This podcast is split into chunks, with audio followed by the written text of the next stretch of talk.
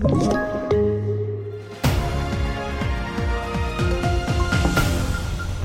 TV4-nyheterna börjar med att regeringen vill utvidga tillträdesförbudet så att det även gäller badanläggningar och bibliotek, inte bara butiker.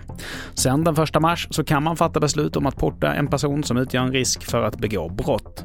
Och den som bryter mot detta kan dömas till böter eller sex månaders fängelse. Det handlar ju om att kunna införa tillträdesförbud för de som inte kan bete sig ordentligt i offentliga miljöer eh, och möjliggöra då att helt enkelt Eh, porta dem från de miljöerna.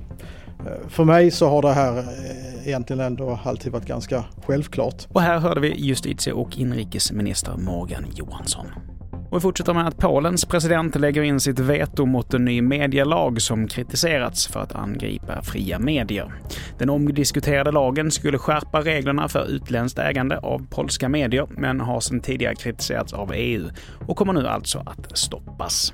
Och till sist så ser det ut att bli lite av en mellandagsrea på el, detta enligt TT. Det är på grund av att gaspriset i Europa har börjat falla och nu kommer det både gas från Ryssland och USA och det gör att det hela blir lite billigare. Fler nyheter det hittar du på tv4.se. Jag heter Mattias Nordgren.